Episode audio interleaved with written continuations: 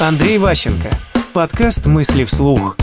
Мы просрали миллиард. К сожалению, типичная ошибка всех проводящих презентации.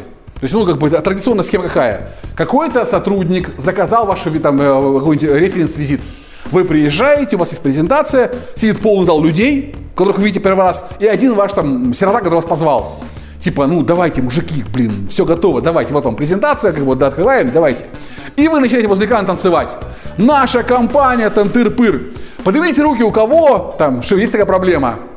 На вас смотрит директор. Чего? Руки поднять. То есть, как бы, ну вот, вот эти вот трюки, которые работают на конференциях, не работают на совещании. Поднять ручки, станцевать, как бы там, э, все вместе кивнуть головой, это как бы не про совещание. Соответственно, главный вопрос такой. Желательно, когда вы выступаете, что-то показываете, иметь некую неопровержимую информацию, которую подтвердит кто-то из зала. Но не тот, кто вас позвал, потому что он у вас уже союзник, а кто-то новенький. Например, вы говорите, ваша компания просрала в прошлом году 1 миллиард рублей.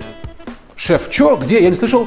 Финик говорит, ну да, просрали, вот там филиал такой-то, как бы, то есть вот, ну, действительно, вот просрали. То есть нужно, чтобы кто-то важный подтвердил, что да, вы правы. То есть отношение к вам радикально зависит от достоверности того, что вы говорите. Мысли вслух.